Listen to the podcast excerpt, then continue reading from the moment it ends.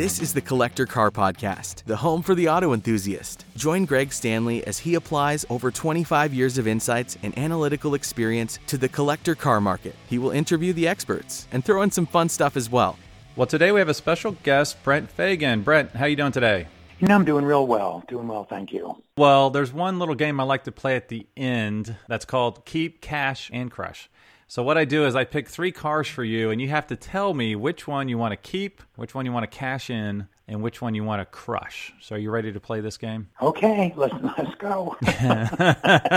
I stayed away from the 356s because I knew that was a really that might have been hard to figure it out. So I, I picked three cars for you. They're all Porsches. One of them is a semi-new 918.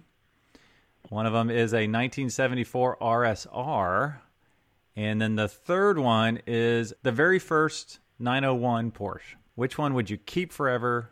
Which one would you cash in? And which one would you crush? It's meant to be difficult. uh, no, it really isn't difficult for me. Anyway. Oh, it's not. Okay, no, cool. I'm I'm also the local. I'm not I'm the Porsche historian for uh, Ohio Valley region, and so I have a great time. Um, every meeting, I I present some histor- some topic about the history of Porsche. So, which one would I keep forever? yes. Oh my gosh, that one's hard. The Crusher. Uh, I hate to say it's it's the the 918. I knew it was going to be the 918 because there's I mean, not one new um, car in your collection. That's, you know what? They're they're really great cars now. You, unless you're going to tell me it's a 918 from uh, what is it, 58, 58, 59? No, it'd be later than that.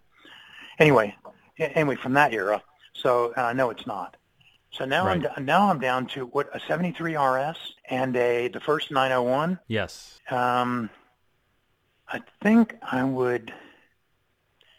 I think I'd keep the 901 forever and ever, and I think I'd cash in on the uh, 73 RS. Okay, that's fair. That's a good I answer. have I, it's the- I have people begging me for parts for their 901s. oh, you got some 901 parts, huh? oh, shh! Don't tell anyone. I won't tell anyone. No, I don't. I don't care if you do or not. But uh, you know, yes, I do have. well, cool, man. Well, let's stay in touch. Okay, Greg. Thank you. Have a, have a great day. Thanks for listening to the Collector Car Podcast. Don't forget to give us a nice rating on iTunes and be sure to follow us on Instagram and everywhere else at the Collector Car Podcast.